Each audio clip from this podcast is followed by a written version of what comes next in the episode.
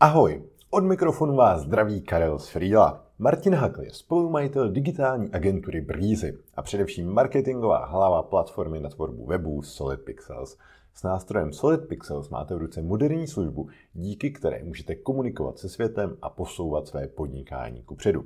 S Martinem jsme si povídali o tom, jak se mu daří konkurovat WordPressu, Wixu a dalším službám. Také o tom, jak se postupně měnili z agentury na firmu, která prodává vlastní produkt. Dozvíte se také něco o tom, jak se weby tvoří, o tom, jak Solid Pixels pracují, dělají marketingové kampaně nebo zpříjemňují pracovní život lidí v týmu. S Martinem jsme se bavili také o běhání. Martin totiž trénuje na bostonský maraton. Ten patří mezi ty nejtěžší vůbec. A v neposlední řadě dostanete také několik tipů na tu nejlepší kávu na pražských Vinohradech. A ještě vám sem vecpu, co máme nového ve Freelu. My máme totiž pořád něco nového. Z kraje roku jsme spustili pod úkoly s možností diskuze a vlastních termínů. Viditelnou změnou prošly poznámky. Ty jsme natřeli na bílo a umožnili jsme v nich pohodlně pracovat se soubory. Jsou to tak čím dál více použitelné klasické dokumenty, ve kterých lze společně tvořit a diskutovat. Přímo v diskuzích si nově můžete pouštět videa a audia bez nutnosti stahování souborů k sobě do počítače. Máme také napojení na Gmail. Díky novému doplňku můžete na pár kliků založit úkol přímo z e-mailu. Teď už ale nebudu zdržovat. Dámy a pánové, kluci a holky, přeju příjemný podcastový zážitek. Šťastnou cestu, pořádný workout, pohodové venčení, běhání nebo co podcastu zrovna děláte. A kdybyste mě nebo Martinovi chtěli udělat ta radost, přidejte hodnocení ve vaší podcastové aplikaci nebo tento díl prostě sdílejte.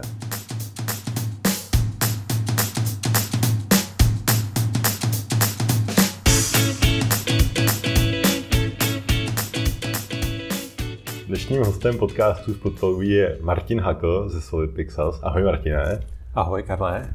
Tak já se tě na úvod zeptám vlastně, co je Solid Pixels, abys to představil, ideálně nějak krátce, takový ten elevator pitch, protože my jsme se vlastně potkali eh, poprvé loni na SaaS Vegas na Moravě, protože Solid Pixels je eh, SaaSový cloudový nástroj, tak eh, co bys o tom řekl? Solid Pixels je platforma pro automatizaci webů, vlastně dneska už nejenom webů, ale i e-shopů a marketingových řešení a vlastně přináší zákazníkovi možnost vytvořit si web bez eh, nutnosti technických znalostí a zjednodušuje celý ten proces tvorby. Mm-hmm. Hezký, stručný, krátký. a kam směřujete? Jaká, jaká je vlastně vize? Znovu se zeptám, tak to odpálím až, něk, až někam do budoucna. Tak vize je být nejlepší nástroj na tvorbu webu na světě, takže není malých cílů a postupně děláme všechno pro to, aby se tak stalo. Super, no. Myslím si, že děláte dobrou práci, protože my vlastně spolu spolupracujeme na projektu na Kopnizo a to rovnou zmíním, což je taková nabídka pro začínající podnikatele, kteří můžou na Solid Pixels, na Freeo nebo i vlastně na další nástroje získat do začátku, do rozjezdu 50% slevu. A právě jsem si dneska ráno tam ladil naše blogové články budoucí, uh, takže rovnou pochvala v přímém přenosu. Uh, jak to vzniklo, tady ten návod, protože předpokládám, že jste asi byli v situaci, že už nějaký nástroje byly, tak co vás přimělo k tomu uh, nějaký, nějaký další udělat a jak dlouho jste možná na trhu i teda? No, naše historie vlastně začíná digitální agenturou, která je známá pod značkou Breezy a ta už funguje přes 13 let, takže opravdu ten začátek je eh, spoustu let zpátky. A po té cestě my jsme neustále hledali cesty, jak si zjednodušovat život při té realizaci, při té tvorbě, ať už eh, se jednalo na naše vlastní CMS, nějaký frameworky na frontendu. A dospěli jsme do bodu, kdy jsme viděli, že ta firma už nemůže moc dál růst, že ten agenturní život není úplně jednoduchý a škálovat ho znamená nabírat další kvanta lidí, nastavit eh, precizně procesy a ne, nebyla to pro nás prostě lákavá cesta. Mm-hmm. Takže eh, pět let zpátky jsme se pustili do toho, že vytvoříme produkt, který budeme sami používat, který nám zjednoduší tu tvorbu webu i pro nás samotný a postupně, jak se formovaly ty obrysy, tak nám přišlo škoda, aby to zůstalo vlastně jenom pro nás. Takže jsme to přetočili opravdu do produktu pro veřejnost, do kterého se můžeš zaregistrovat a přes nějaký měsíční platby provozovat web i ty sám. Mm-hmm. Já vím, že je poměrně těžký uh, znám to na vlastní kůži, jo? když vlastně jedeš tu agenturu, máš tam ty deadliny a musíš doručit uh, web a do toho stavět vlastní produkt. Tak jak to bylo ve vašem případě? Měli jste taky takový ten schizofrenní boj, jestli ten čas investovat do toho nebo do toho a jak to řešili, rozdělili jste třeba ty týmy nebo Určitě v začátku to byl boj, byla taková partizánská akce, kdy jsme nějakou část těch kapacit vyhradili na tuhle tu kolej a samozřejmě jsme viděli, jaký to má dopady, protože byli jsme živí z té zakázkové práce a mhm. práce pro klienty. Takže bylo to náročné, pomáhali jsme si i s externíma spolupracovníkama, abychom se přes tohleto přehoupli. A trvala ta první verze určitě rok a kousek, než jsme, než jsme se dostali do výsledku. A pak jsme ji samozřejmě celou zahodili a přepsali o rok na to, protože ty potřeby se prostě posunuly a zjistili jsme, že musí, musíme to ještě eh, zjednodušit, celý ten proces a uživatelsky ho udělat přívětivější. Takže určitě je to cesta a já vnímám, že v ní pokračujeme, že jsme neskončili, že, že do, do tvoření té změny agentura versus produkt se odehrává i dneska ale dneska už je ta situace určitě jiná a víc jak půlku příjmu nám tvoří vůbec eh, ten produkt, takže už na to je kladen mnohem větší prostor. Mm-hmm. Tady byl hostem i Martin Bazala z Rejnetu a ten vlastně měl úplně tu stejnou situaci. Jo. Dodávali systémy na míru a do toho chtěli spustit Rejnet a vlastně ze dne na den si vlastně odřízli ty relativně velký příjmy za velký hodinovky těch lidí na produkt, takže to, vím, že to není nic jednoduchého. A teď dělají už jenom SaaS, tak jak, jaká je třeba vaše vize? Zůstanete částečně furt tou agenturou, nebo je, je tam ta vize kompletně se od toho odstřihnout a dělat opravdu vývoj jenom toho produktu, anebo ta agentura bude vlastně dělat takový ten onboarding těch klientů, že to bude primárně stavět všechno na tom vašem řešení. Spíš eh, je to ta poslední varianta, jak jsi zmiňoval. Určitě chcem mít fokus na ten produkt a ten dál rozvíjet a velká část té pozornosti a té firmy se směřuje touhletou cestou. Ale já vnímám pořád tu klientskou práci jako takový tykadlo do toho trhu. Že jsme hmm. neustále v kontaktu s tím zákazníkem, vidíme, co opravdu potřebuje, jaký témata řeší. A samozřejmě ty zkušenosti z toho agenturního světa nám pomohly vůbec ten produkt dotvořit. A jelikož opravdu cílíme hodně na tu firmní klientelu, nebo řeknu i, i enterprise klientelu, tak je to pro nás důležitý kontakt, díky kterému přinášíme ty funkce a řešení, který ten zákazník opravdu potřebuje a není to úplně na vodě. A samozřejmě i finančně to dává smysl, protože naše rychlost, jak se dostat do výsledku, je úplně jiná, než kdybychom ten web stavili na zelený louce a tomu klientovi hlavně přinášíme hodnotu v tom finálním výsledku, který mhm. on si dokáže plnohodnotně spravovat což uh, dokazuje, že i značky typu Skanska, ČMSS uh, oceňují, protože ty marketingové týmy pak jsou nezávislí na agentuře nebo na vlastních vývojářích, když chtějí dělat hmm. další kroky v kampaních a propagaci. Dobře, takže k tomu mám jenom tak jako dva dotazy. Ten začnu tím kratším, možná pro jak teda velký web se Solid Pixels ještě hodí, že? protože samozřejmě plásnu web CNN, že miliony nějakých podstránek, kategorií a, a takových věcí.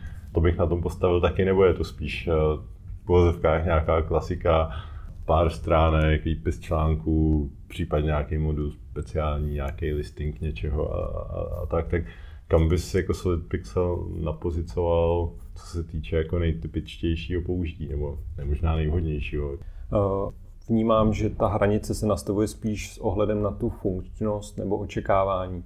Pokud se jedná o nějaký startup, který potřebuje specifickou apku a specifický fungování a je to jejich core business, tak vnímám, že to Solid Pixels asi neodbaví. Ale na druhou stranu, pokud potřebujete sbírat lídy, potenciální zákazníky, eh, možná mít nějaký jednoduchý registrační formulář na webu, na který budete dělat kampaně, tak tam si myslím, že naopak přesně to místo uh, Solid Pixels má. A neomezoval bych to asi na úrovni obsahu, jestli máš tisíc článků nebo deset tisíc článků, tak uh, máme i takovýhle řešení, jako je Freeride, který taky běží u nás na Solid Pixels. Takže určitě i tahle ta část se tam dokáže v pohodě odbavit ale samozřejmě my se spíš díváme na nějaký oborový řešení, na který se chystáme, takže ať už jde třeba o hotely, gastro, a teďka chystáme Content Hub, což je právě kombinace členství s zaheslovaným obsahem nebo skrytým obsahem pro toho člena a s možnýma opakovanýma platbama. takže vůbec bych se toho nebál, nemusíme si představovat jenom malý web o dvou, třech stránkách, ale samozřejmě i tehle máme mm-hmm. velký počet a velké množství. No a když budu No, budu třeba free, dejme tomu, mm-hmm. a budu si chtít frontendový web teda hodit přes vás, protože tam je pořešeno prostě spoustu věcí, dejme tomu. Dokážu si tam něco naprogramovat teda sám třeba právě, aby mi to založilo, když se někdo zaregistruje účet v aplikaci nebo nějaký takovýhle propojení s, s nějakou externí entitou úplně jako na míru, nebo musím požádat vás, abyste to dodělali, nebo jak funguje něco takového? Super dotaz. Je to tak, že tahle ta část na úrovni frontendu, tak tam si myslím, že velkou část dokážete odbavit sami a možná ušetříš kapacity svých frontendistů. Co se týče pak samozřejmě toho backendu, tak tam určitě ty limity jsou a jsou determinovaný tím, jaký funkce my máme, jaký jsou hotový a jakým způsobem můžeš použít ale my tu aplikaci čím dál víc otvíráme, takže máme APIčko, skrz který jsi schopen komunikovat zase s dalšíma stranama, takže si dokážu představit, že ten registrační proces v rámci webu dokážeš započít na naší straně a následně si ty data vzít a poslat si je už do své aplikace, založit ten account, poslat eh, welcome mail, já nevím, jaký ten proces přesně na vaší straně mm. je. Takže i si dokážu představit tyhle ty kombinace a s některýma klientama je takhle nastavený máme. Takže je to kooperace nějakou část si dokážeš možná odbavit sám a současně možná nějakou bys potřeboval naší výpomoc. A to co, to, co si zvládnu odbavit sám, tak to třeba je nějaký JavaScript nebo nějaký Solid Pixel jazyk, nebo Jasně. jak si to mám představit? Uh, určitě tam je část, kterou vlastně tvoříš pomocí, my tomu říkáme Layout Builder, což jsou určitý bloky, ze kterých si to skládáš, máš tam nad tím vytvořený takový designer, ve kterém si nastavuješ ty jednotlivé vizuální komponenty, takže si řekneš, jaký máš barvy tlačítek, písma, typografii a tak dále. Takže tohle je takové, z mého pohledu, trochu klikání a když má člověk grafický cit, tak z toho vypadne krásný výsledek, ale vlastně nepotřebuješ znát žádný kód. A potom máme možnost zasahovat do JavaScriptu a kaskádových stylů.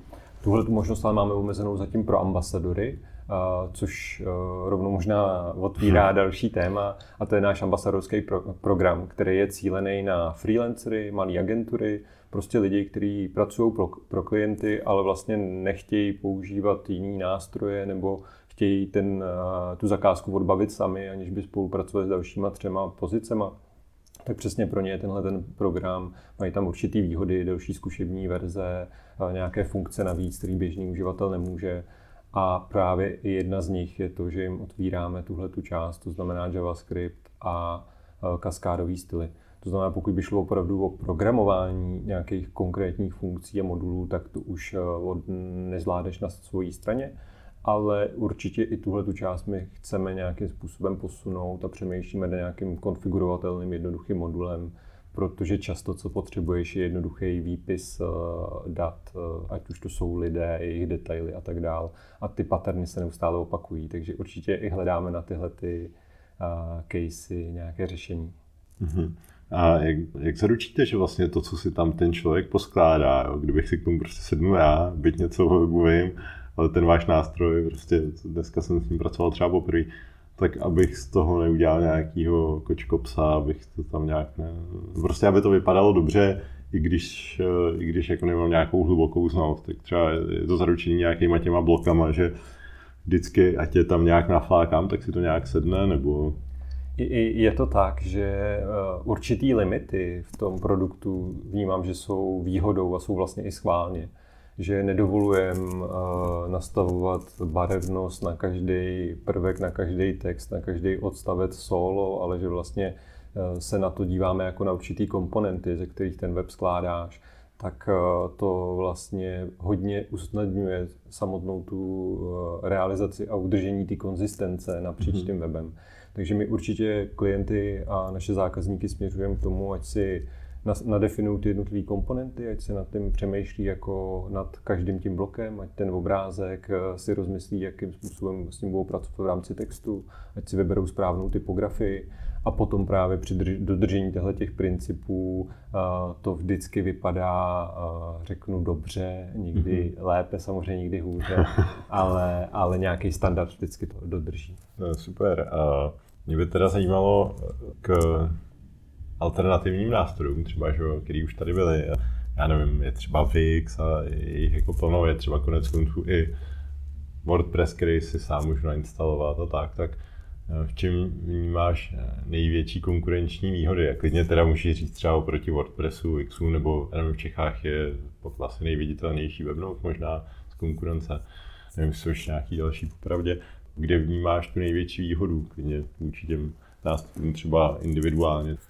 Eh, určitě tohle je vždycky častý téma, který řešíme s klientama. A jak si sám naznačil, on to hodně záleží s každým tím produktem, je, jsou ty argumenty odlišný. U toho WordPressu vždycky narážíme často na bezpečnost, že samozřejmě málo který klient si dokáže udržovat ty eh, verze, aktualizace a pak za náma chodí třeba nešťastní s tím, že jim ten web najednou neběží nebo že tam nemají obsah, který eh, by tam měli mít a podobně. A jelikož my opravdu jsme hodně eh, spojatý s tou firmní klientelou, která tyhle ty témata řeší a jsou pro ně důležitý, tak často pro ně ten WordPress tou volbou, volbou vlastně nemůže ani z těchto těch důvodů být. Na Squarespaceu vím, že zase bylo hodně těžký téma nějakých jazykových mutací napříč webem, takže často to je spjatý s těmahle konkrétnostma, který mm-hmm. ten produkt třeba nemá vyřešený tak dobře jako my, anebo cílí jako například webnout na jinou cílovku, která je spíš o tom, že mít web zadarmo, je jedno trošku, jak vypadá a jde mi spíš o nějaký můj, moje hobby, můj koníček, který chci někde prezentovat na webu. Ale v momentě, kdy to s webem myslíme eh, vážně, tak si myslím, že je jediná volba Solid Pixel. OK. Mě tam docela zaujalo to téma té bezpečnosti, takže to je třeba kapitola, který se věnujete úplně nějak separátně u vás týmu a řešíte prostě, jaký útoky můžou jít na ten web bojujete tam nějak třeba v rámci formulářů se spamem, že to musíte neustále nějak zlepšovat třeba, nebo jak vypadá něco takového pohledem vývojáře takové služby? Jo, to by bylo super určitě k tomuhle přivlat vývojáře, že tady mě možná načapeš a ohledem na to, že bude na záznamu, tak je to nebezpečný téma. Ale je to, jak si říkal, jo, přesně ochrana formulářů, vůbec příprava na GDPR a být ready vlastně na to, že když někdo požádá o výmaz, takže ho dokážeš vlastně promazat eh, v rámci všech těch vstupů, které na tom webu proběhly. Oblíbená cookie lišta, že jo, je téma prostě a chápu, že to není úplně security jako security, ale ty firmy to vlastně do toho balíku mm-hmm. přidávají a řeší. A co se týče vůbec chodu na tom serveru, tak přesně nějaká anti-DDoS ochrana proti útokům, které jsou cílený, a e, vlastně s některými enterprise klientama e, jsme řešili penetrační testy, který dělala vlastně často buď jejich IT oddělení nebo třetí firma, třetí mm. strana, která na to byla sjednaná. Takže jsme prošli několika takovými testama, který zase samozřejmě nám pomohli ten produkt třeba posunout. Mm. A to, co já vnímám jako hlavní téma, teď jako možná skočím zase zpátky k přechodu té agentury versus, e, versus produkt, tak prostě nám se ukazuje, že ta pozornost na to, že všichni opečováváme tu jednu zahrádku, pro všechny ty klienty je ta obrovská výhoda, protože přesně když najdeme nějaký vylepšení nebo přesně možná nebezpečí tedy toho charakteru, tak ho najednou nasazujeme všem klientům. Zatímco při tom agenturním biznise vlastně málo kdo dokáže nasadit jednu změnu pro všechny klienty. Často to prostě se řeší co klient od klienta uh-huh. a v tom vnímám, že je obrovská výhoda, protože těch hodin, kterými jsme strávili na tou celou platformou, by ani asi jeden z těch klientů nebyl ochoten zaplatit jako celek. Uh-huh. Takže tohle si myslím, že je super, jako do tohohle naskočit a spíš si z toho vzít to dobrý a to, co mi to umožňuje a možná nehledat úplně všechny ty detaily, které jsem si na začátku vysnil. Jasně, jasně.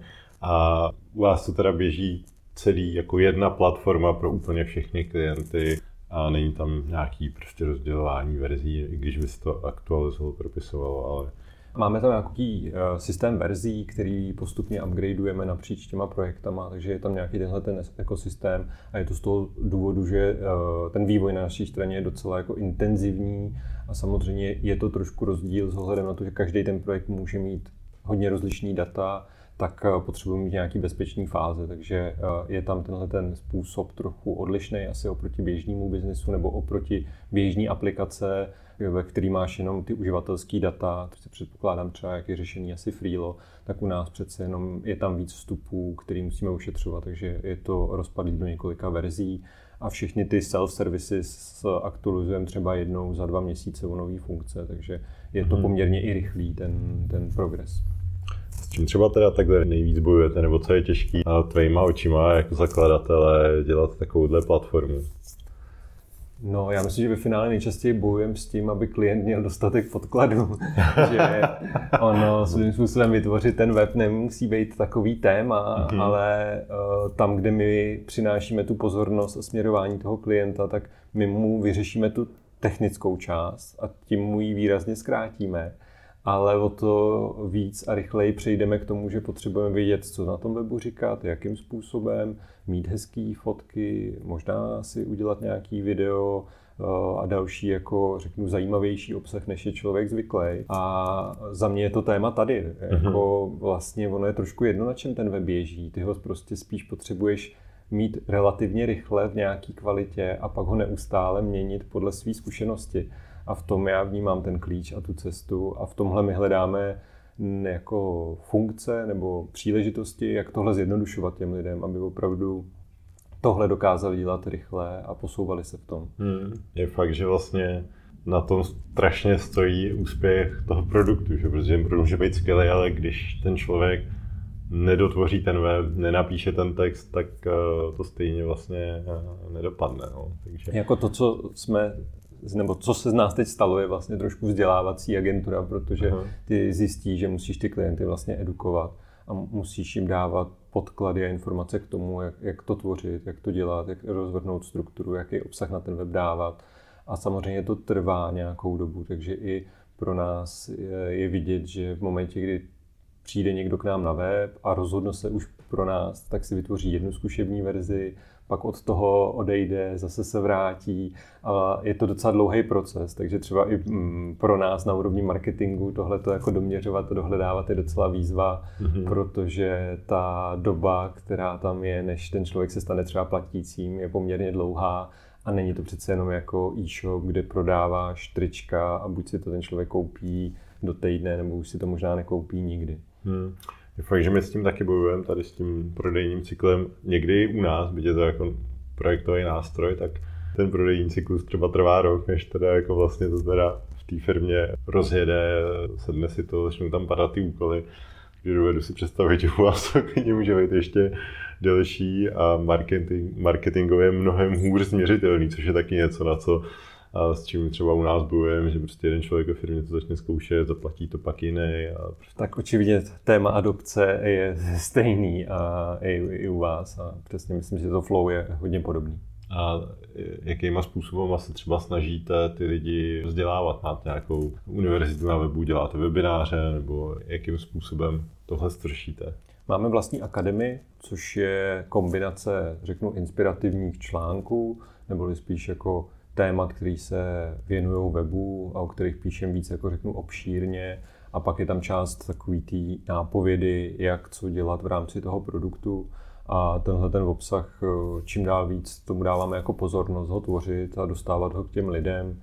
Webináře a tahle ta část nás určitě čeká v rámci třeba ambasadorů, tak tam jsme začali dělat eh, osobní onboarding, eh, což mě přijde super a to funguje tak, že když se ten nový ambasador eh, zaregistruje, tak dostane příležitost si domluvit půlhodinový společný video call, video meeting, kde se mu představí ty klíčové funkce, my se ho doptáme na nějaké věci, jak na nás přišel a přijde mi to jako super na začátek, na startování mm-hmm. toho vztahu. Samozřejmě trošku hůř se to škáluje, ale uh, je to zase pro nás důležitá část, kdy chceme se dál rozvíjet a růst, takže být v kontaktu teďka v začátku s těma lidma je pro nás důležitý. Hmm. Takže třeba tohle je taky možná jedna část, jak, jak vzdělávat. A pak klasický mailing, newslettery. Uh, ty vaši ambasadoři vlastně asi musí být docela něco jako marketingový nástroj v pozdější fázi.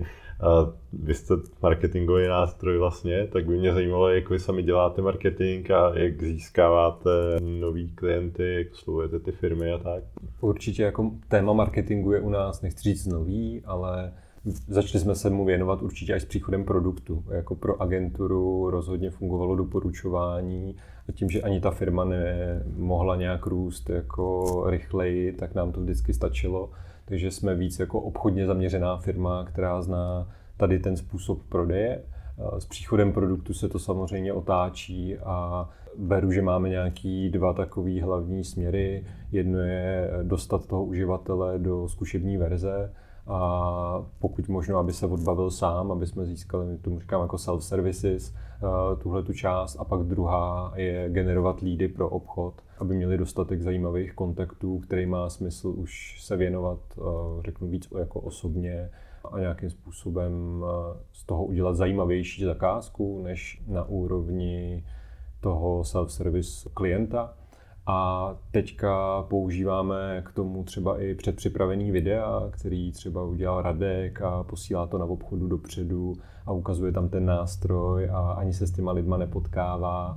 Máme prostě x formulářů předchystaných, kde chceme zjistit, co to je za klienta, jaká je jeho velikost, takže klasicky jako nějakým způsobem práce s tím lídem a jeho kvalifikací. A co nám určitě dobře funguje, jsou videotestimoniály, které jsme začali dělat s klientama což mi přijde jako super formát, kde zapojíš do toho klienta. Vlastně dneska natočit hezký video není až tak z mýho pohledu drahý. Na YouTube ten, ta propagace taky funguje velice dobře jako remarketing, takže hodně lidí zásobíme tady těma videama a těma kejskama těch našich student, eh, studentů, klientů, kde je vidět ten příběh. Potom jsme začali tvořit a dávat větší pozornost na tvorbu toho vlastního obsahu. Takže třeba Krokičun, který je tady od nás kousek, tak přesně jsme s nimi udělali focení, napsali jsme case study, jakým způsobem dneska funguje gastropodnik uh-huh. a jak vlastně ten příběh jde celý i otočit a může z toho vzniknout fungující biznis a možná i lépe fungující biznis než dřív. Uh-huh. Takže určitě tohle jsou jako věci, které nám fungují dobře, ale určitě vnímám prostor vždycky pro zlepšení. Já teda musím jenom takovou vsuvku k Kitchen eh, vyzvihnout, že opravdu, kdo je poblíž Jiří hospodě brát a možná i ne poblíž, tak eh, ať se tam dojde, ať už do toho bystra na kuřata a podobně, tak eh, i ta, i ta jejich bakery tak je úplně skvělá, jsem zrovna v kuchyni. Ale zpátky k vám používáte nějaký, nějaký CRM nástroj na tu kvalifikaci těch lídů a na sběr tady těch vyplněných dotazníků a tak, máte to nějak třeba zautomatizovaný a pokupě, nebo vůbec obecně, jaký nástroje se u vás používají ve firmě? Určitě můžeme projít nástroje, tak bude požehnaně. Začnu teda od, to, od té kvalifikace toho lídu, tak my používáme na obchod Salesforce a i jako service desk, takže veškerá komunikace se stávajícím zákazníkem probíhá v Salesforceu, s kterým pracuje podpora a obchod eh, jednotlivý opportunity zpracovává v něm. A samozřejmě na webu máme, řeknu, lídový formuláře nebo eh, různé formy, jakým způsobem ten lead se zakládá v tom Salesforceu. Takže tahle ta část je automatizovaná, pak už to přebírá ten obchod který do nějaké míry teďka pracuje, řeknu víc jako už ručně na té komunikaci s tím klientem, ale právě začali jsme dopředu posílat ty videa místo dělání live demo. Nastavujeme tam i nějaké novinky, kterými si chceme zase usnadnit ten život a dokázat oslovit větší množství klientů. Z těch eh, dalších nástrojů, co používáme, tak eh, to pro tebe bude určitě super téma, tak to je Redmine. A Redmine vlastně je... To vás lituju. Redmine je pro nás ta část, kde řešíme opravdu ty konkrétní issues, které mm-hmm. se buď realizují v rámci projektu, nebo se realizují uh, v rámci vývoje toho produktu. Slack je asi standard už takový tý uh, komunikace napříč tím týmem. Má to vždycky dvě strany mince. Myslím si, že je potřeba se s tím dobře jako naučit a nastavit mm. nějaký pravidla ve firmě, aby to spíš přinášelo co bys a třeba, Co bys třeba vypíchnul za nějaký tři pravidla, kterými se řídíte tady v komunikaci? Tak eh, jedno je používání statusu, což mi přijde velice jako jednoduchá věc, ale je prostě praktická a psát tam, že jsem teď na meetingu a vrátím se za dvě hodiny a tak dále. Takže se aktualizujete třeba několikrát denně? I několikrát denně, když na to přijde. S tím, že máme i nějakým způsobem definovaný status, jako řeknu nerušit, kdy opravdu si ten člověk říká jako i oklid a, a, a nemá prostě teďka prostor na, na to a má nějakou třeba spíš práci, u kterých chci mít opravdu fokus. Pak mi přijde určitě možnost si připomínat ty věci, což taky málo kdo používá, zná, že vlastně si tam dá dát uh, reminder a ta zpráva se ti prostě za den vrátí. Uh, a pak jsou integrace prostě s různýma službami, takže přesně máme napojený Redmine se Slackbotem, který ti informuje o změnách těch jednotlivých statusů, uh, připomíná nám to porady a odkazy na Zoomy a tady ty věci, takže myslím si, že je tam i spousta možností, jak to dobře prointegrovat eh, na jiné služby, s kterými pracuješ a pak, pak to funguje, si myslím, velice hezky. Mm-hmm. Super. Jak vypadá třeba u vás nějaký plánování práce, vyhodnocení, jako na čem budete pracovat, ať už třeba agenturně versus produkt, protože předpokládám, že to třeba bude jiný. Je to hodně jiný a i teď se víc přetáčíme v tom, že ten já řeknu, že máme jako delivery tým, což je ten tým, který realizuje ty zakázky a pak je tam ten vývojový tým toho produktu, tak eh, samozřejmě oba ty týmy trošku pracují jinak a, řeší jiný témata. Ten delivery tým si uh, bookuje kapacity, což dřív byl Teamweek, teď se to přejmenovalo na Toggle, nebo vlastně skoupil to Toggle, což já to vždycky přirovnávám k takovému rozvrhu, kde jenom o to si uh, zabukovat určitý časový dotace na ten daný projekt, tak to je velká část toho delivery týmu, která v tomhle nástroji ještě funguje. A pro toho vývojáře je to, že se koukne, jaký má plán na ten týden, jaký má odhady těch časových dotací na ty jednotlivé projekty mm-hmm. a pak už jde do Redmineu, kde si ty věci prostě odkomunikuje a tam už má ty jednotlivé témata. Zatímco ten eh, vývojový tým, tak ten už nějakým způsobem má vydefinovanou roadmapu, má jednotlivý issue a stand-upy a funguje prostě na jiným, jiným trochu způsobu už té komunikace. Je to mnohem, bych řekl, jako i intenzivnější na úrovni té kooperace toho týmu, aby jsme všichni dohromady věděli, co se odhrává. A Martin Staně, který je jako product owner, tak tu roadmapu nějakým způsobem definuje a plánuje dál, ale tady vnímám, že je důležitá schoda jako se mnou za část řeknu marketingu a s Radkem za část obchodu, že my tři nad tímhle musíme bdít, protože potřebujeme co největší soulad v tom, že to, co chystáme, nahrává v obchodu na to, aby to do, mohl už začít prodávat a na úrovni marketingu my už to můžeme začít komunikovat, což se taky učíme, že většinou jsme doháněli trošku ten komunikační dluh, že ty věci byly releasenutý, ale nikdo o nich nevěděl. Takže, mm-hmm. takže tady beru jako klíč se v tomhle umět hrát. Co vám vlastně ještě hraje do tady té prioritizace třeba, nebo jaký na to používáte nástroj, protože si dovedu představit, že těch nápadů issues jsou desítky, stovky. Jak moc vám do toho třeba házejí vidle i klienti, že to váš klient a strašně by potřeboval, aby jim ten Solid Pixel umožňoval XY. Jo, tak tohle je asi velký téma. Myslím si, že to nikdy nebude jednoduchá úplně odpověď a jedno řešení, že se to i změnou té firmy mění i to flow ale teďka je to opravdu, že my si definujeme ty biznisové casey a jsou to takový ty hlavní vlastně témata, který chcem zpracovávat a kterým se chcem dlouhodobě věnovat. A už tolik nemluvíme do toho, jakým způsobem to řešit nebo co to všechno má obsahovat, ale opravdu jdem po těch hlavních tématech, který si my tady společně jako vykomunikujeme. Shodneme se na tom, že třeba pro následující kvartál, půl roku tudy chceme jít a potom si to ten tým rozpadá už a rozpracovává na svý jako úrovni a definuje, jakou cestu k tomu řešení zvolit. A pak do toho samozřejmě vstupují nějaký, řeknu i opravy, anebo takový ty menší úkoly, které třeba i spěchají, ale jsou opravdu jednoduchý a ty už v rámci té verze, která je naplánovaná, dokážeme v nějaký míře eh, procpat eh, taky. Takže vždycky si definujeme ty hlavní témata a pak tam jsou takový menší na který si už ten tým dohodne sám. A dal bys příklad třeba, co znamená tedy ve vašem případě hlavní téma? Tak. Eh, hlavní téma, který jsme teďka řešili, tak je v rámci toho Content Hubu, který jsem tady trochu nakousl a tam přesně byly takové tři části. Jedno je samotné členství, umožnit vytvářet u nás členství, který eh, jde napojit na určitý typ obsahu, to znamená, že se ti skryjou články po přihlášení nebo se ti zobrazují v nějaké sérii. A druhý to téma bylo napojení platební brány, což my už jsme byli dopředu rozhodlí pro Stripe. To znamená, aby šlo v rámci tohohle provést platbu, která třeba bude probíhat měsíčně. Takže my jsme si tady popsali vyloženě ten biznisový case, co to má dělat, eh, jaký má být ten přínos a pak už bylo na tom týmu to dovést do toho finále a to už je přesně část toho vývoje. Mm-hmm. No, tady mě jenom zajímá možná, proč jste zvolili Stripe, jedna věc, Aha. a jestli vy teda budete tou platební branou za ty uživatele, jestli vlastně, když si Freelo nasadí web Solid Pixel, zdá tam nějakou placenou akademii článků, jak řídit projekty, a někdo zaplatí, tak zaplatí vám a vy nám to pak nějak přepošlete, nebo to bude procesovaný přímo nějak přes Freelo, přes to API, který tomu dodáte? Chápu. A Stripe jsme se rozhodli, že v momentě, kdy přišel do Čech, tak jsme jsme obrali jako globálního hráče, který má skvěle zvládnutý právě různý typy pladeb, ať už od jednorázových, tak právě přes ty opakovaný a málo která platební brána to uměla tak hezky eh, províst napříč i řeknu jako zemím, nejenom prostě eh, v jedný konkrétní.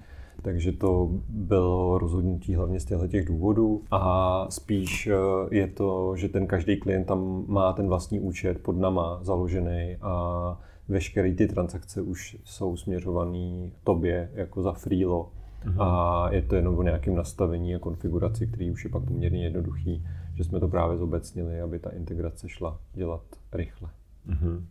Protože to často bývá, že problém nějaká ta hm, autorizace, zákony proti praní špinavých peněz a, I a tak dále. Tím jsi zmínil vlastně jeden důvod, který jsem nezmínil, u Stripe se tím hledá protáhnout snad za 24 hodin celý. Uh, což není úplně realita jiných platebních brán. to potvrzuju.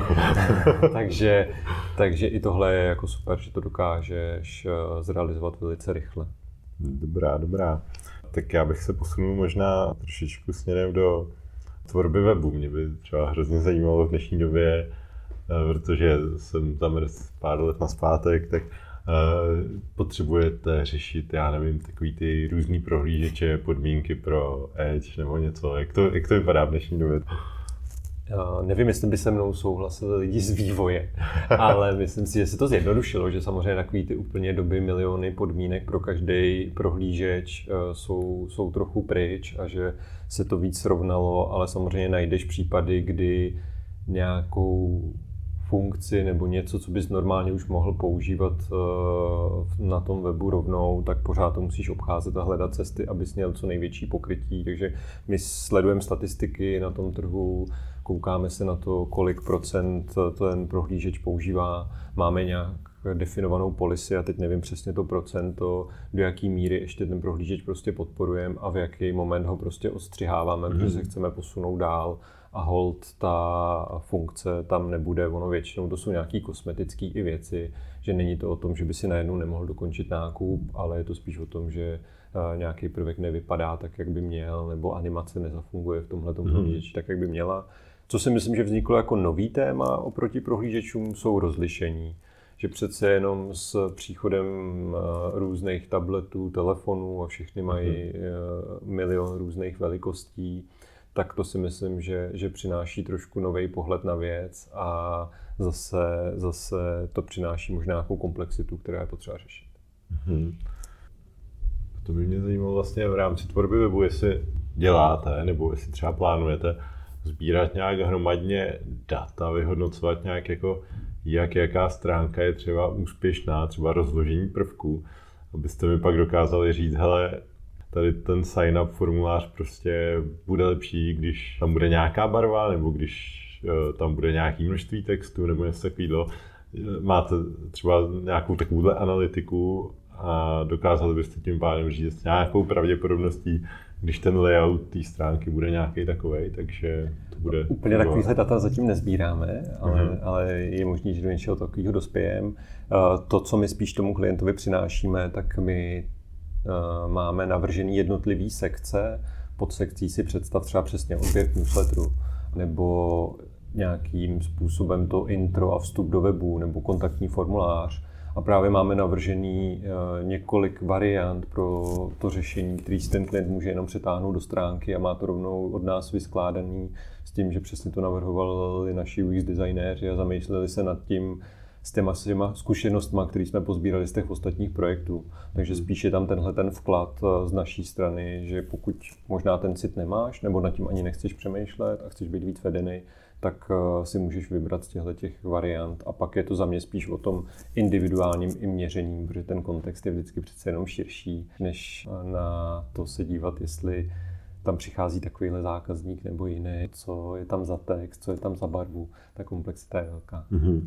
Dáváš ještě nějakou budoucnost tvorby webů takových těch jako odpíky na míru, eh, což jsou častokrát ještě v dnešní době furt poptávky dokola nebo se to nějak jako zproduktizuje, že to bude za pár let znamenat, dobře, buď to, to bude Solid Pixels, nebo to bude, já nevím, ShopTet, nebo jak, jak vidíš tohle?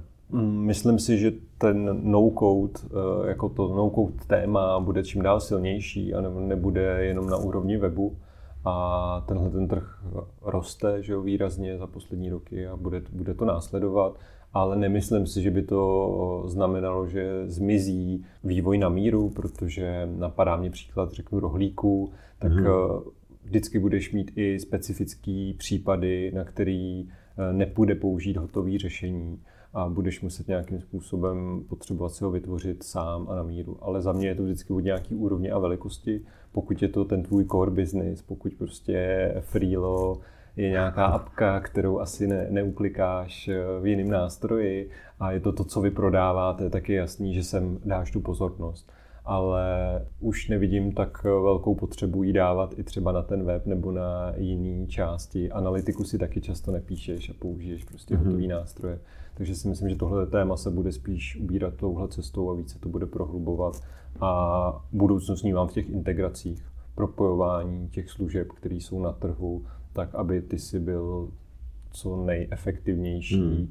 a možná i dokázal jednu službu za druhou vyměnit, když eh, se ten trh změní a ty jsi nemusel zahazovat celý ten celek, ale hmm. jenom tu jednu část. Jasně.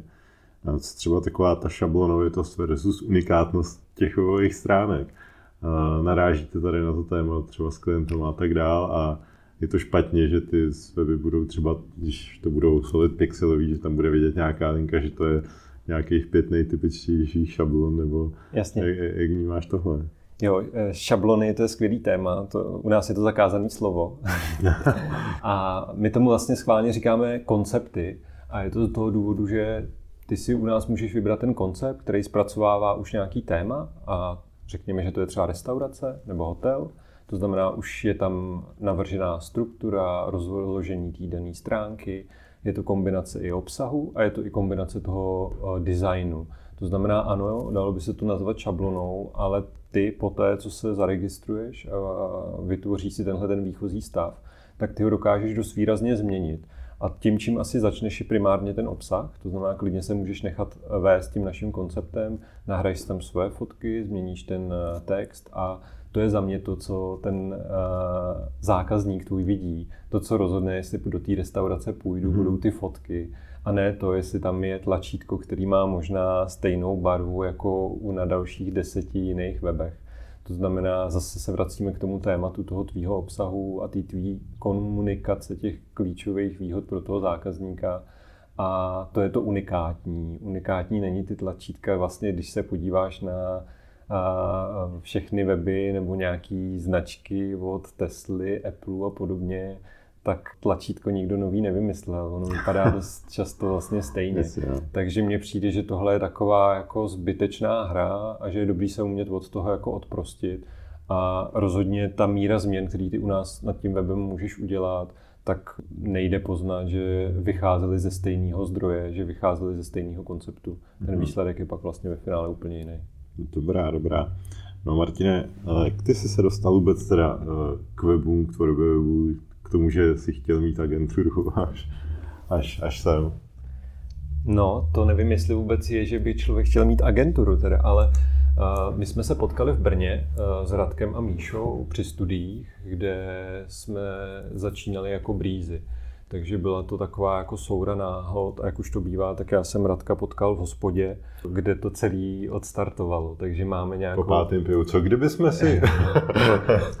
Úplně takhle to nebylo, já jsem přiskakoval už do eh, rozjetého vlaku, nevím, jestli se dá úplně říct, ale eh, do nějakých začátků, kde už Breezy jako značka fungovala a já jsem se Kratkovi připojoval, Radek dělal eh, víc grafiku, já jsem v ten moment řešil víc frontend a bylo to opravdu takový, že jsme si vydělávali na to pivo. Mm-hmm. Zjistili jsme, že to docela funguje a díky vazbám na Newton College jsme měli první klienty ze školy nebo z lidí, kteří se kolem té školy pohybovali a postupně se to na sebe nabalovalo. Takže určitě jako technologie mě lákaly, bavily, motal jsem se kolem nich delší dobu, ale jako ten začátek, že bych takhle popsal, že, že jsme jasně věděli, že začneme a dojdeme až sem, tak to určitě ne. Co tě třeba formoval, když jsi byl ještě, já nevím, na střední, nebo tady v tu dobu byl jsi sportovní tě, nebo jsi seděl u toho počítače, nebo jsi byl spíš na to umění, nebo jak, hmm, hmm. Jako sportovně jsem úplně založený v té době nebyl, počítače mě bavily, nějakým způsobem jsem sám začal tvořit web nebo psát a zkoumat tyhle ty jako věci, ale v té době to opravdu vypadalo hodně jinak a bylo to hodně úsměvný. Takže spíš mě to nějak provázelo po celou dobu a uh, přechod do Brna za mě byl o tom se dostat uh, do toho kolektivu a mezi tady ty lidi. Takže spíš to beru, že je to do nějaký míry souhraného, do nějaký míry téma si, který tě prostě provází a ono si to pak tu cestu vždycky najde že je dobrý tomu nechat prostor a ne snažit si to mít plně pod kontrolou. Jasně. No takže sport ne, tak jak se k tomu sportu dostal? Protože ty máš na svém LinkedInu endorsement na běhání, což teda ještě zatím u nikoho neviděl. A zároveň Radek, tvůj kolega, říkal, že jsi totální blázen běhání, že máš někde nějaký plagát no days off nebo něco takového a běháš opravdu každý den. Tak... No, tak uh ten endorsement je spíš taková sranda, ale budu rád, když ho přidáš, že tam mám co nejvíc. No má, má, my si máme jít zaběhat už strašně dlouho. To je pravda, to je pravda. Takže beru závazek, že si nejdřív zaběhneme a pak třeba získám nový endorsement od tebe. No, běhání, já jsem se k tomu dostal vlastně postupně. Někdy i s Radkem jsme začínali běhat na Fuerteventura, kdy jsme byli na takovém jako remotu firemním. A prostě mě to chytlo. Pro mě je to určitá míra, řeknu i terapie a takového jako duševního očištění, že v momentě, kdy člověk se víc hejbe, trávíš hodně času na jednou venku díky tomu, chodíš ven za každého počasí a je ti vlastně jedno, jak venku mm-hmm. je, tak mně to přijde skvělý, že to mě osobně hodně posouvá a No Days Off je takový můj kalendář, který prostě si škrtám každý den, kdy vyběhnu. Není úplně pravda, že bych vyběhl každý den, to je opravdu jako velký už a jsou dny, kdy to prostě nejde, nelze, ale jako pětkrát, šestkrát týdně vyběhnu a mám ať už nějaký své sportovní ambice, tak pak vlastně díky tomu jsem začal fungovat v organizaci RVTC, což je organizace, která běhá s vozíčkářema což už je vlastně sedm let teďka. Takže ten běh se nějakým způsobem protíná tím životem v posledních letech hodně intenzivně na víc, na víc hmm. frontách. No a ty prej trénuješ na bostonský maraton, který je údajně něčím strašně těžký, tak uh, proč jsi ho vybral, čím je těžký a co znamená ten tvůj systematický trénink podle Radka? Dobře. Uh, bostonský maraton asi není nějakým způsobem těžší než ostatní. Oni ty maratony vlastně mají všichni stejnou délku, pokud si do toho nevstoupí převýšení. Ale jde o to, že je to nejstarší maraton na světě, hmm. co se běhal kontinuálně, což platilo teda bohužel do loňského roku, kdy Jasně. si museli opravdu dát přestávku, což si myslím, že bylo po 128 letech, což je úctíhodný, že to vydrželo veškerý změny ve světě. A mně to přijde, že je to takový jako téma splnit si nějaký svůj cíl, na který se nedostaneš úplně tak rychle, nějakou dobu to trvá, tak jsem se k tomu upnul. Ty se potřebuješ kvalifikovat určitým časem pro svoji věkovou kategorii. V mém případě to je teďka pod tři hodiny vlastně zaběhnout a pak se teprve můžeš, uh, můžeš zaregistrovat a přihlásit. A furt to neznamená, že sám dostaneš, mm-hmm. protože když by před tebou bylo víc lidí rychlejších, tak seš pod čarou. Takže já jsem měl nějaký dva pokusy, ale už je to dva roky zpátky v Hamburgu a v Vroclavi a končil jsem na 3.08 v té době eh, tím časem, takže mi tam ještě nějak, nějaký čas schází na toho stlačit. No, takže... no tak nevím, jestli si s tebou chtít pořád zaběhat ještě. Určitě ten trénink se skládá z různých eh, běhů, některý jsou víc, eh, řeknu, klus a výklus, některý jsou opravdu intervalový, chodíme i na dráhu každý úterý, takže myslím si, že je to super, že to člověka vyhodí z komfortní zóny, zažívat si určitou bolest a strádání hmm. má něco do života podle mě, takže, takže je dobrý nějaký tyhle věci mít a absolvovat je. Je to dobrý, je to dobrý určitě když už jsme u těch uh, pikošek od Radka, tak uh, ty jsi součástí vršovické komunity hipsterů.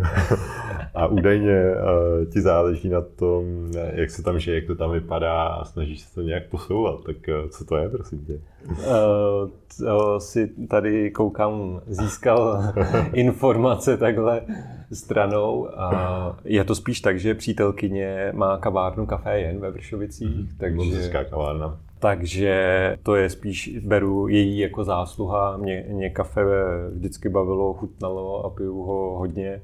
A teďka možná ještě víc s takovým přísunem dobrýho zdroje. Takže se spíš pohybuju v této uh, sféře trošku i díky přítelkyni. Uh, znám z toho prostředí docela dost lidí a ono se to pak zase hodí, že spousta hmm. těch uh, kaváren pak běží u nás na Solid Pixels, takže se to krásně všechno propojuje. Jo, jo, no údajně jsi na, na kávu fašista a s firmou si nedáš kafe skoro nikde. No a já potvrzuju, ty si s sebou i na natáčení přinesl svoje kafe. Tak to jsem nečekal, že budeš mít takhle nabito no. a hnedka mě usvědčíš. No, no jo, no. Dobře, jak třeba vypadá, když zůstaneme u tebe třeba ještě tvůj typický den? Uh, svůj typický den já se snažím hodně teďka přetočit, protože od minulého, nebo od konce minulého roku jsem si sedl na židli marketingu u nás, kdy jsem chtěl tuhle tu část u nás vlastně začít víc budovat, protože jsme k tomu nedávali do posavy tolik pozornost a tak nějak jsme si to přehazovali mezi těma všema ostatníma židlema, mezi mnou, Radkem a Míšou. A tenhle ten moment se snažím hlavně získat ten fokus na tohle. To znamená odpojit se od nějakého eh, zapojení do toho týmu, do konkrétních zakázek, ale vyhradit si vyhradit ten čas eh, těmhle těm aktivitám. Takže kdybych měl popisovat spíš tenhle ten den, který není pro mě každý den zatím v tom týmu, ale ten prostor na něj eh, získávám víc a víc, tak určitě je to o tom, že si třeba v sválně v kalendáři dělám takový time blocking, kde si vymezuju vy, uh, svůj čas na určitý typy úkonů. Například, když chci třeba napsat nějaký článek, nebo se řeší nový newsletter, zpracování témat, tak si tam schválně tyhle ty časy jako dávám, kdy nechodím do mailů, mám pokud možno vypnutý telefon a opravdu chci řešit ten fokus. Takže vždycky je tam nějaká tahle ta část eh, té, řeknu, víc kreativnější práce nebo koncepční, kterou chceme posunout. Mm-hmm.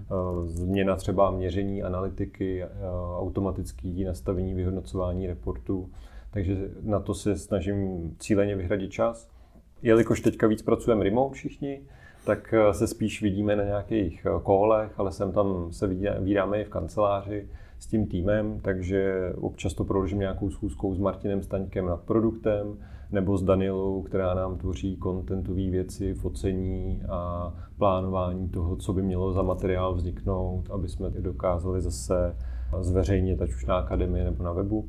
Takže je to skladba asi často spousta meetingů a pak s trochou štěstí nějaký prostor na mm-hmm. tu kreativnější práci. A taky občas nějaký ten meeting v parku pracovní. Uh, I to je pravda. Já popravdě mám i meetingy běžecký, a ty ne všichni akceptujou, ale eh, občas to řeším tak, že si jdu zaběhat a s někým volám eh, po telefonu dopředu mu řeknu, že mu možná do toho budu trošku víc funět, ale že prostě mi přijde škoda potom, kdy vlastně dneska třeba do té kanceláře člověk ani nedochází, tak se snažím najít i tyhle příležitosti vlastně to něčím narušit a mhm. podle mě meeting jako venku je naprosto ideální. No, je to super, já to praktikuju taky, i ty, i ty běžecký, běžím teda pak trošku pomalejc, ale jako, myslím že to něčemu nevadí. A pak mám i radost, když to někdo třeba nepozná. to je správný uh, signál, že neví, že jsi s ním venku a že si tady s ním proběhl půlku Prahy. no, přesně tak. Co tě třeba ovlivnilo do podnikání nebo kdo? Vzpomeneš si na něco? No, já myslím, že, že tam je určitá fáze na úrovni Newton College, který byl opravdu hmm. zajímavý prostředí, který já jsem teda vůbec nestudoval, já jsem tam chodil jenom na jejich akce a párty a všichni si myslí, že jsem to studoval, ale není tomu tak. Opravdu tam bylo spousta zajímavých lidí, který začalo pak podnikat, vlastně Potkal jsem tam kluky, kteří mají radlickou, vnitroblok, s kterými jsme velcí mm-hmm. jako kamarádi. Takže najednou to prostředí tě nějakým způsobem ukazuje ty možnosti, ukazuje, co jde možná dosáhnout nebo kudy se můžeš vydat. Takže tohle určitě jsou uh, lidi, kteří vliv na to mají a určitě dává smysl a platí to, že kým se obklopuješ, tak to tě prostě ovlivní mm-hmm. v tom dalším směřování, takže myslím, že je dobré si vybrat, s kým trávíš čas a možná i odříznout ty kontakty, který mm-hmm. tě táhnou možná někam, kam by si sám nechtěl, nebo jo, nemáš z toho ten dobrý pocit a nějaký negativní emoce a naopak podpořit a dávat čas tam, kde se cítíš dobře. Takže to je určitě nějaká část. A potom my jsme, eh, a do dneška spolupracujeme se spousta jako externistama, ať už to jsou koučové nebo i krizoví manažeři. Právě měli jsme jedno období, který pro Breezy bylo hodně těžký, tak právě jsme měli Davida Prutka z Newton College jako krizového manažera, který nám pomáhal tu firmu postavit na nohy, pomohl nám nastavovat procesy a dodal nám takovou tu jako, jako ten excelovský řád k řízení firmy, což z toho těžíme do dneška. Takže vnímám, že po cestě si tak člověk potká v ty konkrétní momenty další lidi, který ho posunou nebo nastaví mu prostě zrcadlo, tak to, to beru jako důležitý nějaký jako myšlenkový pochod, který si chci odnášet dál a neustále se potkávat s takovými typa lidí, protože ty témata se mění a je potřeba na ně hledat odpovědi. Na, na Newton College už jsem takhle slyšel chválu vlastně víckrát, no, že přesně to, co, to, co říkáš, no, že potkáš tam přesně ty podobně smýšlející lidi, nějakou tu zajímavou bublinu, která tě vlastně posouvá. No.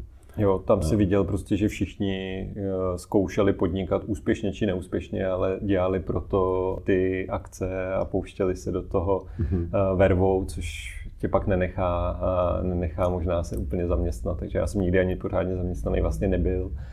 Beru, že ta míra svobody, kterou nám tu přináší a možnost rozhodovat je skvělá ale současně od určitý velikosti firmy a když si to blbě nastavíš, tak zjistíš, že vlastně svobodný vůbec nejseš.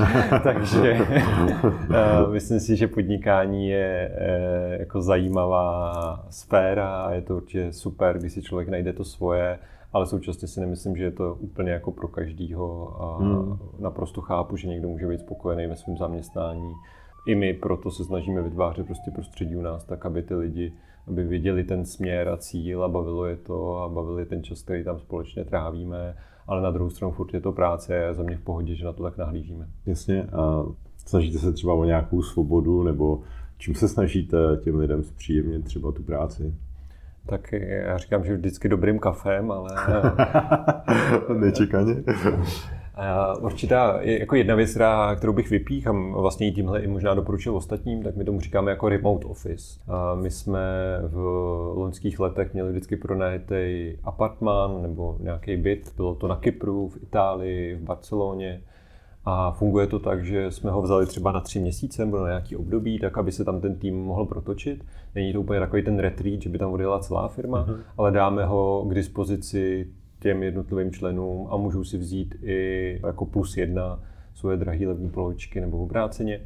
A to mě přišlo skvělý, protože najednou ty lidi si mohli vybrat, jedu tam na dovolenou, což je fajn, že mají nižší náklady, podívají se někam, kam by možná normálně nejeli, nebo tam jeli pracovat, což je zase najednou, že si tam odvezeš nějakou práci, na kterých, jako, na kterých hmm. chceš mít eh, jiný prostředí, pomůže ti to a je to prostě něco jiného, když skončíš ve čtyři v Barceloně nebo ve čtyři v Praze, tak prostě hmm má to úplně jiný nádech a jiný možnosti a teď nám to teda loňský rok jako přetrhl šňůru takzvaně, ale letos se k tomu chcem vrátit a budeme řešit spíš asi teda v českém prostředí nějakou chalupu, eh, chatu, aby člověk mohl vyrazit prostě do přírody a buď si tam bude pracovat, nebo tam bude mít prostě týden off a to mi přijde jako skvělý způsob. I podpořit ty lidi, tak jim změní to prostředí, nahlídnou někam jinam, nebo si odpočnou, protože to je pro nás jako důležitý. Hmm, super jak jsi se ptal předtím, kdo tě ovlivnil nebo tak, tak sleduješ nebo jsou pro tebe důležitý nějaký vzory, vzdálenější, ať už já nevím, je to Bezos, Musk, něco takového, nebo to jde mimo tebe? A... Asi, asi nemám takhle úplně nějaký vazby, že bych někoho hltal a řídil se vším, co dotyčný řekne a, a poví ale určitě třeba v rámci i Red Buttonu sítě, kde jsem vlastně členem, tak tam je spousta úspěšných českých podnikatelů, lidí eh, z biznisu, kteří si dali jako i za cíl kultivovat to prostředí v Česku, biznisový a podnikatelský. A už tam je tolik zajímavých lidí, ať už je to Honza Mašek, Michal Schreier, že bývalý zakladatel InMightu a tak, s kterým je člověk v kontaktu a to tě vždycky posune a dá ti to nějaký mm-hmm. nový pohledy na témata a věci, který ten dotyčný řeší. Takže si spíš tak vyzobávám v tom podle toho tématu, buď nebo podle toho, s kým se zrovna nacházíš v kontaktu. Mm-hmm. A, ten, a Red Button říkal síť a jak to přesně funguje? Nebo? Uh, no to by bylo na další podcast asi. Red Button je to takový združení prostě podnikatelů, kteří se rozhodli, že budou společně dělat svoje vlastní produkty. Jeden produkt je třeba RB Leader, což je takový snad teď doufám, že mi to nebudu komolit, ale tří měsíční až půlroční možná i série workshopů pro nový lídry, kteří se v tom chtějí posouvat a je do toho mhm. zapojené právě spousta lidí z té sítě, kteří tam dodávají ty svoje expertízy a svoje znalosti mm-hmm.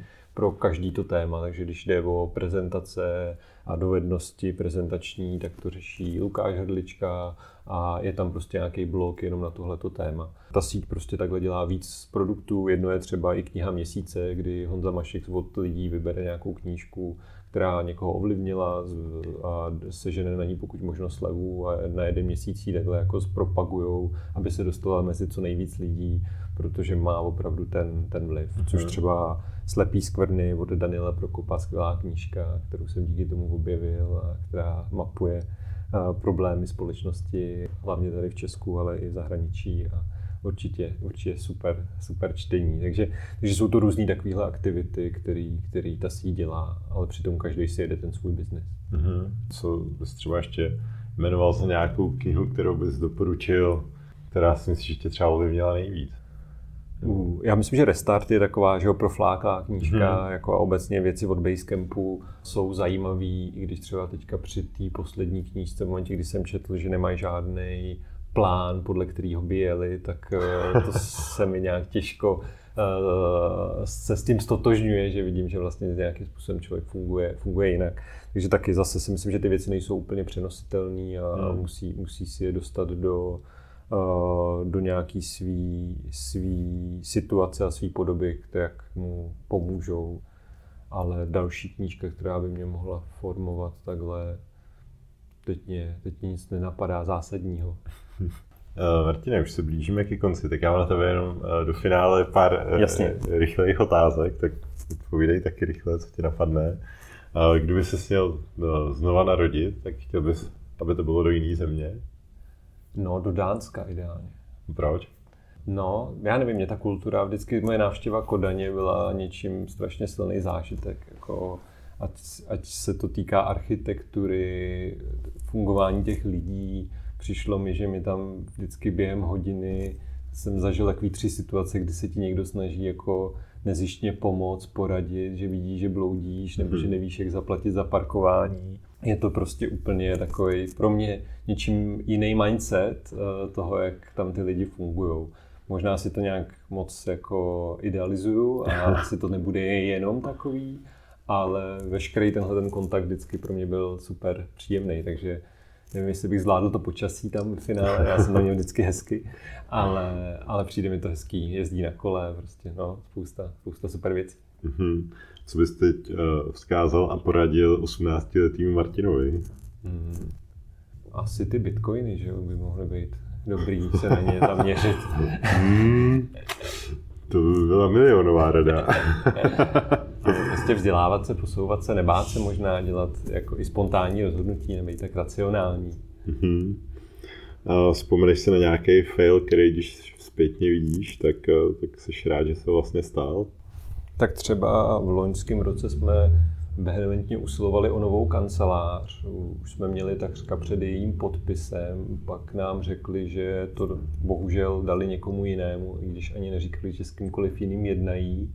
A v ten moment jsme byli fakt z toho naštvaný, že už jsme jako hmm. si to tam vysnili a už jsme už jednali s architektem a už jsme to tam prostě viděli. A chvíli na to vidíš, že kancelář nepotřebuješ. Takže to byl předpokládám oni v lednu třeba. Eh, přesně tak, takže opravdu, opravdu je zajímavý podle mě si na ty věci umět dívat s odstupem. Já to přirovnávám k mapě od Google, že občas jsi zazumanovaný na ten jeden velký detail a zna, vypadá to jako ten největší problém světa ale ono vlastně, když si dostaneš do toho pohledu Mhm. z větší dálky, tak zjistíš, že to takový téma není. Takže Hmm, vlastně. Co máš na čere nejradši? možná ten sarkazmus a ty všechny eh, cynické forky, který, ve kterých jsme podle mě nejlepší. Kdo je podle tebe úspěšný? Hmm, Podle mě ten, kdo je spokojený sám se sebou, je šťastný, dokáže si to vlastně sám sebe docenit, takzvaně. Dobře, kdyby si mohl vybrat nějakou jednu osobnost nebo značku, pro kterou by Solid Pixel udělal web, tak máš někoho takového vysněného nebo něco? Já myslím, že nám už se tyhle věci splnily, tak možná to Freelo. Hezký. Uh, zamyslíme se nad tím.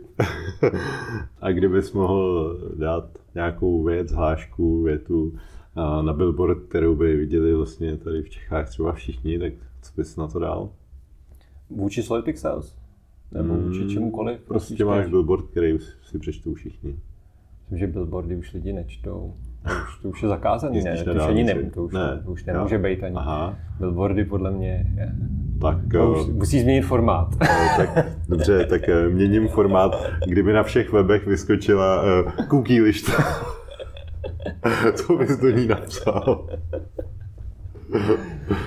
A ať se zaregistrují na Solid Pixel. Bych to měl samostředně. Dobře, Martine, díky moc za za rozhovor, přeju, ať se vám daří a zase někdy. Taky děkuju. Díky, že jste to poslechli až sem. Máte fakt výdrž. Jestli se vám podcast líbil, tak mi uděláte velkou radost, když to někde nazdílíte, olejkujete nebo hvězdičkujete. Aby vám neutekly příští díly, tak si dejte odběr ve vaší oblíbené podcastové aplikaci. Spod se loučí Karel z Frýla.